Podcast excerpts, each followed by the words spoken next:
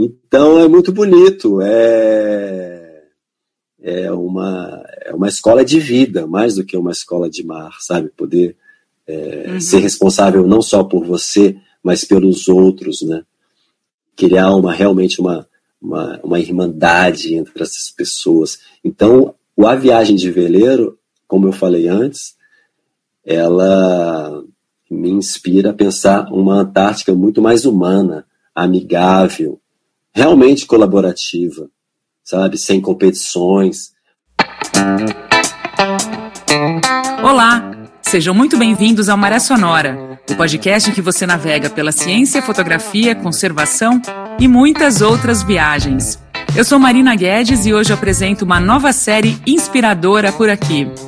O Maré Sonora só é possível graças ao apoio de ouvintes queridos e do Café do Luiz, o café que celebra a amizade e os bons momentos. Peça o seu através do perfil no Instagram, arroba Café do Luiz. E se por acaso você mora em Floripa, também pode pedir o seu Café do Luiz com deliciosos bolos caseiros. Ao final deste programa, eu te conto como você pode nos ajudar e ser um parceiro ou parceira deste projeto apaixonante. O bate-papo que começa agora é sobre um assunto que eu confesso, diz respeito a um dos meus maiores sonhos: velejar no Oceano Austral. E falando em Oceano Austral, só um parêntese para lembrar que ele foi finalmente reconhecido como quinto oceano pela National Geographic Society. Isso aconteceu no último dia 8 de junho, que é a data em que se comemora o Dia Mundial dos Oceanos.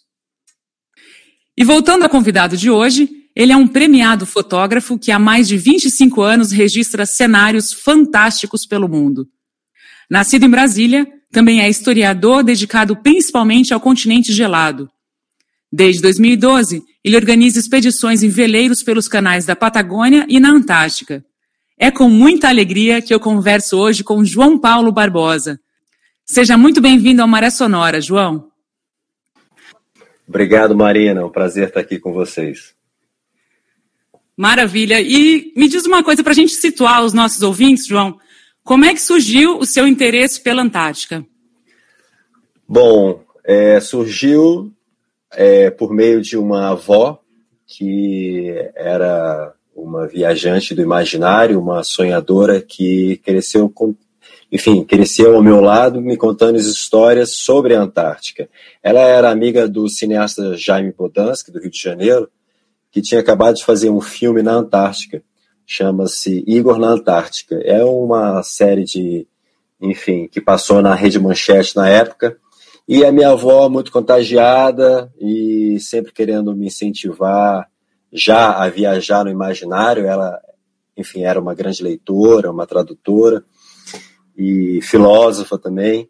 E ela começou a me contar sobre a Antártica, sobre esse continente distante, com pinguins e baleias, e eu fiquei fascinado. E nessa época, lá na minha casa, a gente comprava, quer dizer, meus pais compravam é, a revista Geográfica Universal na época. E uma dessas revistas tinha uma matéria sobre a Antártica, sobre uma expedição que uns norte-americanos fizeram no chamado Platô Proibido. E eu cresci, então, com essas referências, com Jacques Cousteau, é, né, na viagem que ele fez para a Antártica, em 1973, enfim, eram poucas referências que eu tinha, mas eram referências. Isso me marcou muito. Então eu comecei a viajar para a Antártica muito cedo, ainda criança, mas no meu imaginário. E eu entrei na universidade, no curso de História, e sempre com os olhos voltados para expedições, história das navegações, viagens medievais, enfim, histórias é, que tinham relação com o movimento do homem, essa inquietude do homem por se mover ao redor do planeta. E eu acabei mergulhando fundo na história da Antártica desde cedo, então é o tema que eu domino, eu gosto muito, continuo estudando e, enfim, sempre.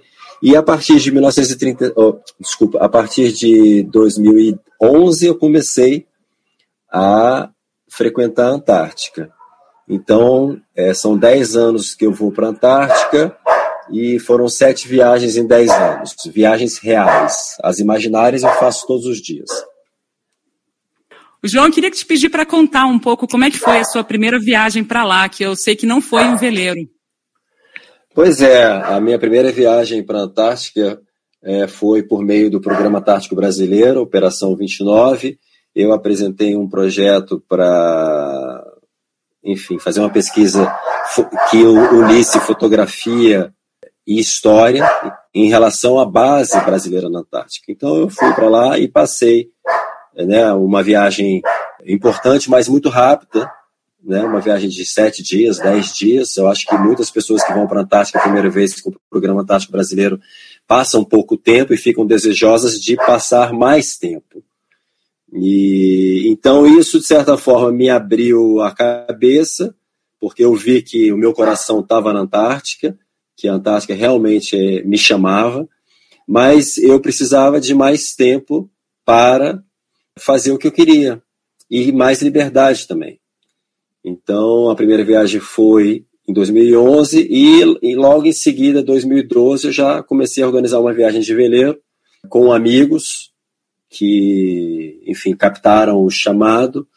Foram cinco amigos e aí a gente fretou um veleiro e fomos para a Antártica pela primeira vez, é, enfim, a minha primeira vez de veleiro, final de 2012. Foi isso. Bacana. Eu ia te perguntar, você já meio que respondeu a minha próxima pergunta, então, como é que você entrou para o mundo de veleiros, percorrendo locais que não são muito fáceis de ir, né, como os canais da Patagônia e Antártica?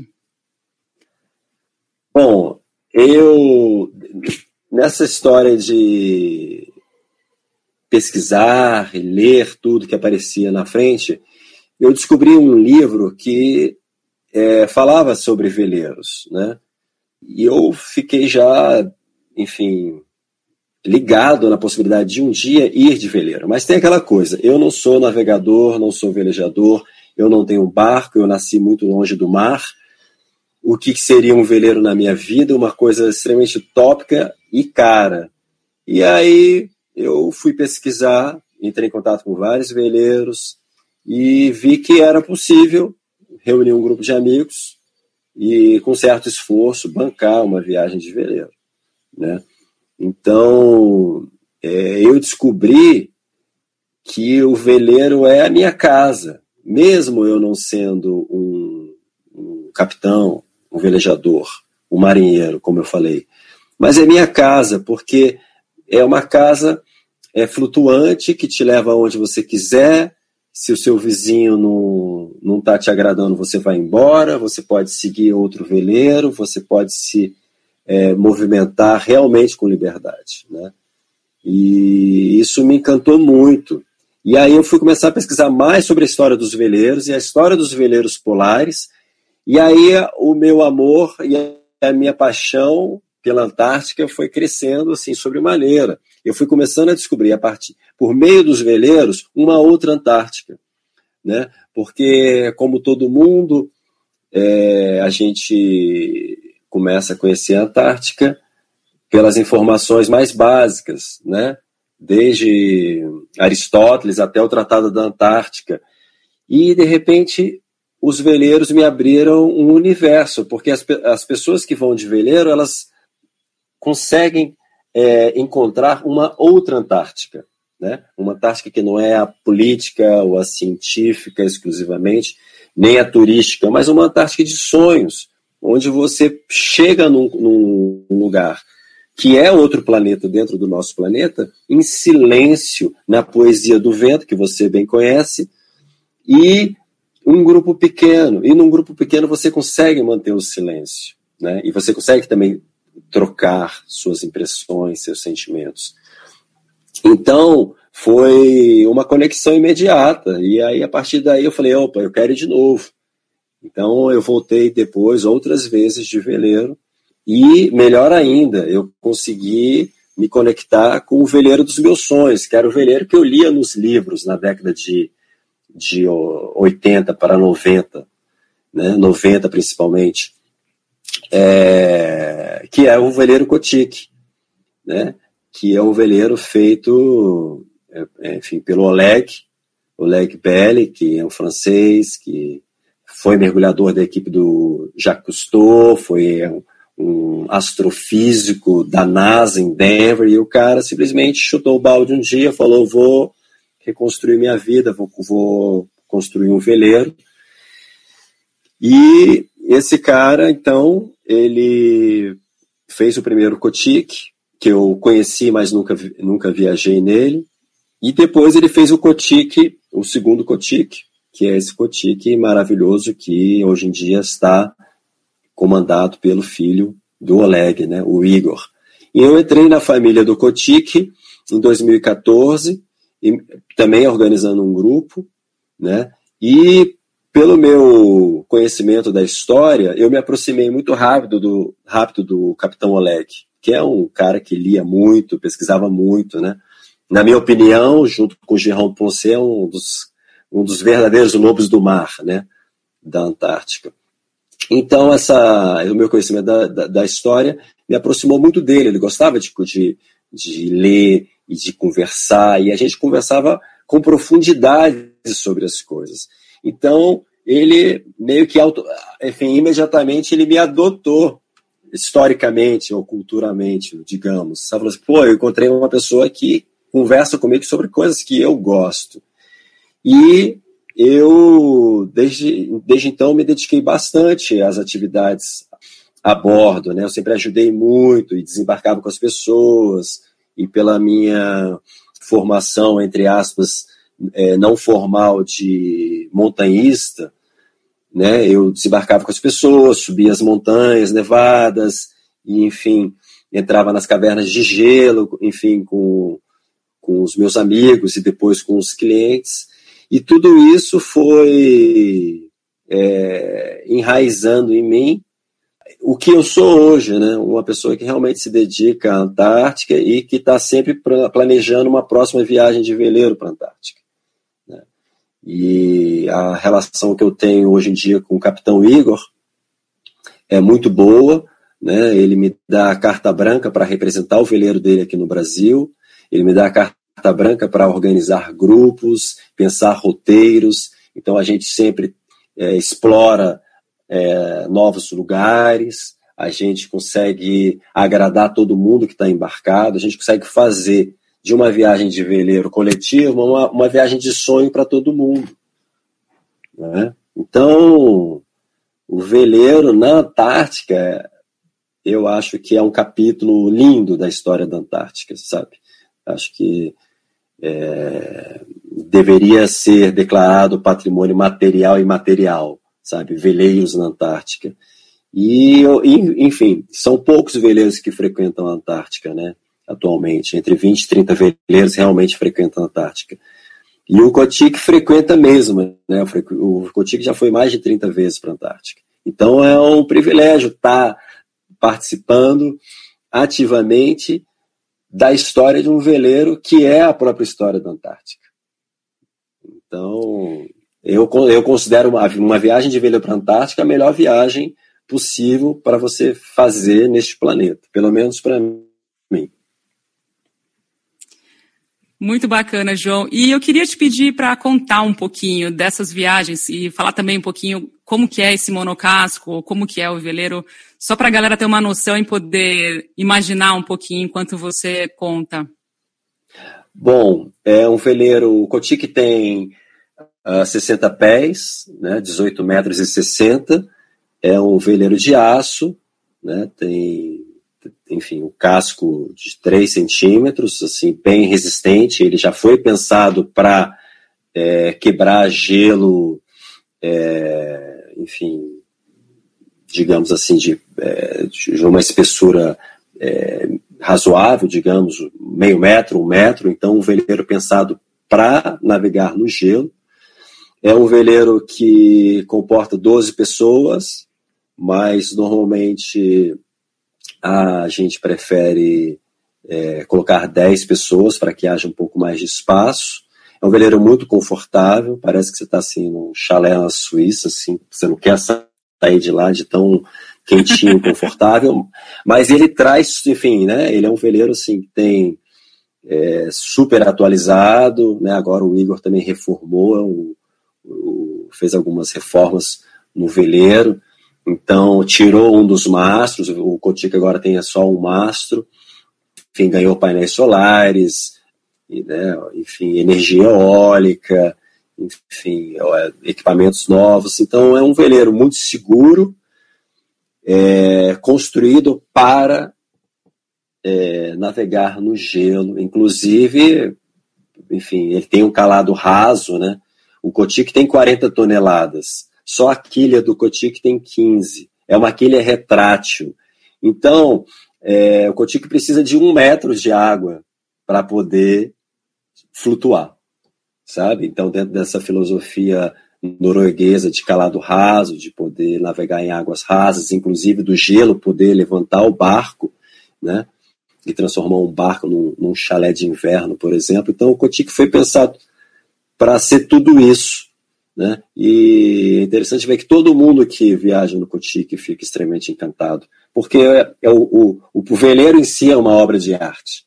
E as pessoas que estão dentro do veleiro, né, a família, a família Cotique, digamos, né, no início o Oleg, a Sophie e, e, os seus dois filhos, né, o Igor e a Olga, atualmente o Igor que está é, capitaneando, mas a família Cotique ela completa perfeitamente o projeto do barco. A filosofia que eles têm de simplesmente irem para onde eles querem, passando o tempo que eles querem, e muito dedicados aos, aos, mares austrais, né? algo que a National Geographic né, reconheceu agora como Oceano Antártico. Então, a família é dedicada ao sul do mundo, à Patagônia, à Antártica, e eu né, comecei a frequentar a Patagônia cedo, né? Eu tinha 17 anos, para chegar mais perto da Antártica. Então eu estou falando a língua deles.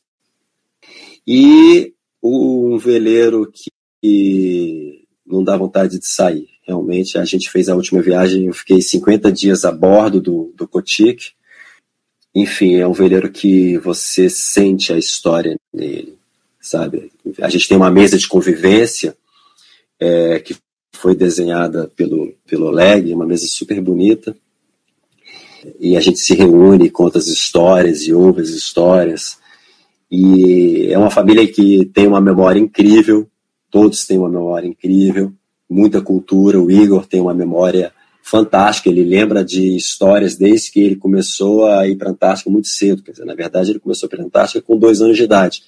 Mas ele tem uma memória da, da infância na Antártica, da adolescência na Antártica. Então é um, é, é um veleiro que tem atualmente um capitão de 38 anos, que fez aniversário no dia 8 agora, dia dos oceanos, olha que coincidência. E é uma pessoa que gosta de ter muita experiência, gosta de compartilhar, enfim, uma infinidade de, não só de histórias, mas de visão de mundo. E né, uma pessoa muito delicada, muito preparada por o que ele faz. Né? Ele tirou o título dele, por exemplo, de, de capitão do Yacht Master lá da Royal British, não sei o que, Navy, com 26 anos de idade, saca?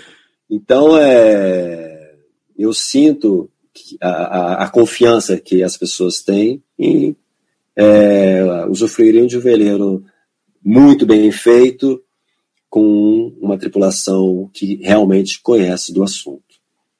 E aliás, Igor, se você me der a honra de ouvir esse podcast, o convite está feito para vir aqui conversar comigo. O Igor deu uma, é, entre, participou de uma entrevista agora, uma conversa, né, com o Beto Pandiani no, no Instagram. Foi muito legal o bate-papo deles. Ele está lá em Porto Williams, né, lá no, no extremo sul do continente sul-americano. Foi muito legal o bate-papo com ele. Igor, tá feito o convite.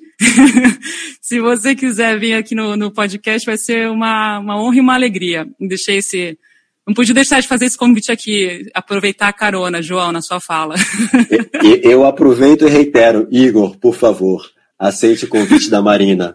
Todo mundo vai se beneficiar com a sua com as suas histórias, por favor. Valeu. Oi, João, eu queria te pedir para contar um pouquinho das viagens, assim, porque vocês também desembarcam, fazem umas, uns passeios, né, quando, quando vocês descem de veleiro para a Antártica. Eu queria te pedir para dizer como é que são geralmente essas viagens, quanto tempo, mais ou menos, contar um pouquinho delas para aqui para o pessoal. Bom, normalmente a, as viagens elas começam em Ushuaia, raras vezes em Puerto Williams, enfim, mas normalmente em Ushuaia. É, são viagens que duram entre 28 dias e 33, mas normalmente 28 dias, já contando a travessia do Drake, né, e de volta. São quatro dias para ir, 20 dias lá na Antártica e quatro dias de volta. É, o Cotique frequenta muito, enfim, prioritariamente a costa oeste né, da Península Antártica e é, a ilha Deception, das ilhas Shetlands, a ilha Deception, a ilha Decepção é um, é um lugar muito querido do Cotique. Então, é, depois de, enfim, mais de 30 viagens né, para a Antártica, é, o Igor sabe como se comportar lá, como poucas pessoas sabem, porque ele é um dos, uma das pessoas que melhor conhece a costa oeste da Península Antártica. Então, dependendo do perfil do grupo, a gente vai para os lugares que são clássicos, digamos, e a gente vai para outros lugares que nem sequer o Igor foi. Então, é uma, é uma filosofia de viagem muito interessante, porque há um, um roteiro, mas ao mesmo tempo né, as condições climáticas vão influenciar na decisão final do roteiro, e também uma há uma abertura, por exemplo, para que algum é, alguma pessoa a bordo se manifeste dizendo: Ah, eu gostaria muito de ir em tal local, porque eu li um livro que acontecia uma coisa lá. Ah, então a gente vê a possibilidade de, lev de levar a pessoa para esse lugar que ela, que ela quer ir. Então, é, eu nunca fiz uma viagem no Cotique com o mesmo roteiro. Sempre a gente passa em novos lugares, né? mas normalmente a gente atravessa né, o é, Estreito de Bransfield, depois tem o Estreito de Gerlach, enfim, tem lugares que são sempre visitados porque fazem parte da história e são lugares lindos, né? Por exemplo, Porto Charcot, é, a base ucraniana de Bernades, que é um lugar que o Kotik sempre gosta de ir, porque a base ucraniana é uma das bases mais legais que tem na Antártica. Todo sábado eles fazem uma festinha para veleiros e é um lugar lindo que fica de frente para umas montanhas maravilhosas. Então, você nunca vai fazer uma, uma viagem igual, um roteiro igual, sabe? É, mas, enfim, como o Igor, ele é um esteta, ele é um cara que gosta de fotografia, tem muito, tem um olhar muito muito apurado, ele tem muita acessibilidade também para a paisagem.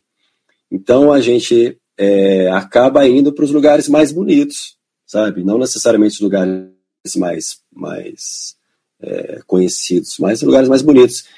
E é sempre surpreendente viajar na Antártica, porque tem muita coisa ainda, e, e o fato é que eu acho que tirando, tirando o Jerome e uns poucos, que já, enfim, né, viajaram bastante na península, nossa, tem um universo de, de cantinhos, de esconderijos, e de ilhas, e de baías, e de fiordes, por exemplo, que, sabe, ninguém nem fotografou, a gente nem sabe como é que é. Então, é, não é uma viagem normal. A viagem do Cotique não é uma viagem comercial, digamos, é, já com tudo certinho e só nos lugares óbvios. Não. Há o espírito de, de aventura, sabe, muito presente na atmosfera do barco. Muito. E uma coisa que eu acho linda é a possibilidade de todo mundo participar da leitura dos mapas e, e também de aprender, quem está interessado em aprender mais sobre vela ou sobre navegação, poxa, é uma oportunidade única, né? uma escola. Né? Então, a última viagem que a gente fez foi uma viagem para levar mantimentos para a base da Ucrânia, comida fresca, né? Eles estavam sem, sem comida fresca já há um bom tempo por conta da pandemia. E o Igor decidiu convidar amigos dele, para amigos que nunca tinham ido para a Antártica. Eu tive a sorte de ser chamado. E, e ele, logo no primeiro dia, falou: Olha, vocês precisam aprender tudo sobre o barco, porque se acontecer alguma coisa comigo, vocês têm que dar conta de trazer o barco de volta. Eu acho que quando a gente ouviu isso, a gente sentiu um gelado dentro do, da gente, porque é um senso de responsabilidade. Então éramos seis amigos, né?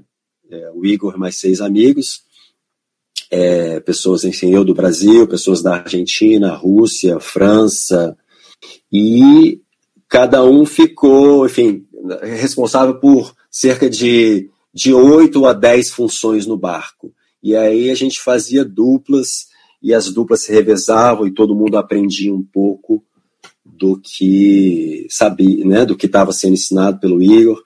Então ele, na verdade, ofereceu uma grande escola de, de vela polar, sabe?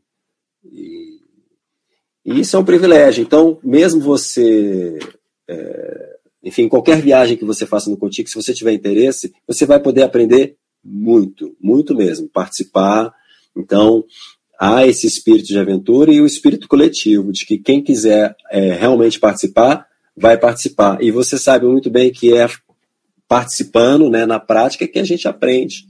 Né? Você nunca mais vai errar como é que faz um nó, ou como é que você trabalha no wind, como é que você sobe e desce uma vela, como é que você olha um, um instrumento de navegação, sabe? Se você é, se abre para isso, é um presente, porque além da paisagem que você está tá desfrutando do lado de fora, você está absorvendo um conhecimento que é muito útil, né? É um conhecimento que te dá força, de repente, para você é, fazer outras viagens, né? Eu, no meu caso, quanto mais, cada vez que eu viajo, eu aprendo mais.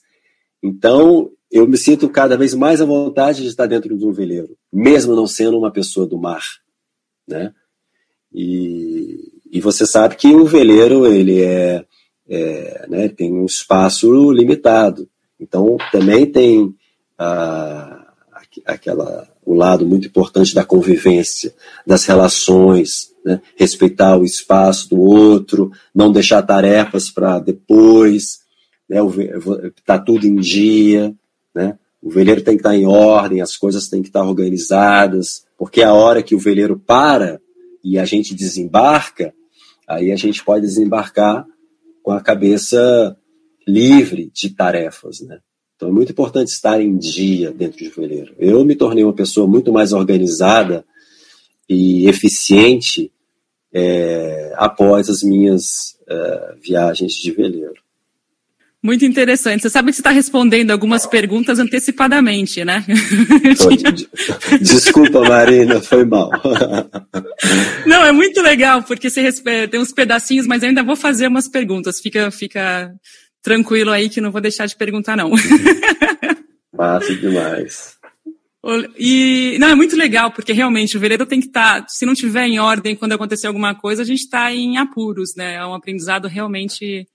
É importante é... saber onde que as coisas estão, importante até você tomar decisões simples sem a presença do capitão. Porque às vezes o capitão, de repente, está, sei lá, está tá no paiol, ou está ou, ou tá em um lugar que você não está vendo, você tem que decidir alguma coisa rápido.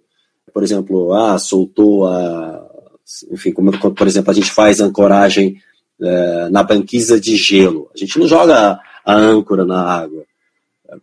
Né, quando a gente encosta na banquisa de gelo e faz uma ancoragem no gelo. Joga até a âncora em cima da, da banquisa de gelo, usa estacas de metal e faz é, ancoragens com, né, com os cabos. E, de repente, se a temperatura aumenta, um de, um, uma dessas ancoragens pode soltar na madrugada, que está todo mundo dormindo e o barco é, se movimenta. E isso já aconteceu. Eu estar tá acordado e ver, opa, soltou o cabo. O que, que você faz? Você pode desembarcar, né? enfim, é, avisa para alguém que você está desembarcando e para a pessoa te olhar, você desembarca, faz uma nova ancoragem sem precisar acordar o capitão. Então é uma decisão simples que você é, né, pode tomar. Claro que se é uma decisão, ah, tá vindo um iceberg gigante na sua direção, imediatamente você acorda o capitão. Então é muito bonito, é, é, uma, é uma escola de vida, mais do que uma escola de mar, sabe? Poder é, uhum. ser responsável não só por você, mas pelos outros, né? Criar uma, realmente uma, uma, uma irmandade entre essas pessoas. Então, a viagem de veleiro, como eu falei antes, ela me inspira a pensar uma Antártica muito mais humana, amigável, realmente colaborativa, sabe? Sem competições. Foi muito interessante essa última viagem que a gente fez. Nós ficamos sete pessoas durante 50 dias juntas e em nenhum momento alguém falou para o outro: faça isso, faça aquilo, ou deixa de fazer isso, ou deu uma ordem, ou chamou atenção. Foi impressionante a harmonia desse grupo, sabe? E e aí é, é visível que a gente pode conviver de uma forma muito mais harmoniosa, sabe? Em grupo, né? consigo mesmo, em relação à natureza. É só você estar tá afim. Né? E a Antártica, ela ensina muito a gente estar afim, né? estar disposto, é, se abrir para um, um novo comportamento. Muito obrigada por nos acompanhar em mais um episódio. Um agradecimento especial também aos nossos parceiros apoiadores, fundamentais para que o podcast seja possível. E se você gostou e for com vontade de ser um apoiador ou apoiadora também, é muito fácil. Basta fazer uma transferência bancária usando a nossa chave Pix, que é a seguinte: podcastmaresonora@gmail.com. Contribua com o valor que puder e desejar isso vai ser muito importante para nos ajudar com os gastos de toda a produção deste projeto. E no site www.podcastmaresonora.com você conhece todos os episódios e as campanhas de apoiadores. Acesse lá quando quiser. Outra maneira de nos ajudar é seguindo Maré Sonora no seu tocador de áudio favorito ou no YouTube. Eu volto na próxima segunda-feira com a segunda e última parte da conversa com o João Paulo Barbosa que vai contar um pouco mais sobre suas viagens emocionantes em veleiros pela Antártica. Até lá, tenha uma ótima semana e bons ventos!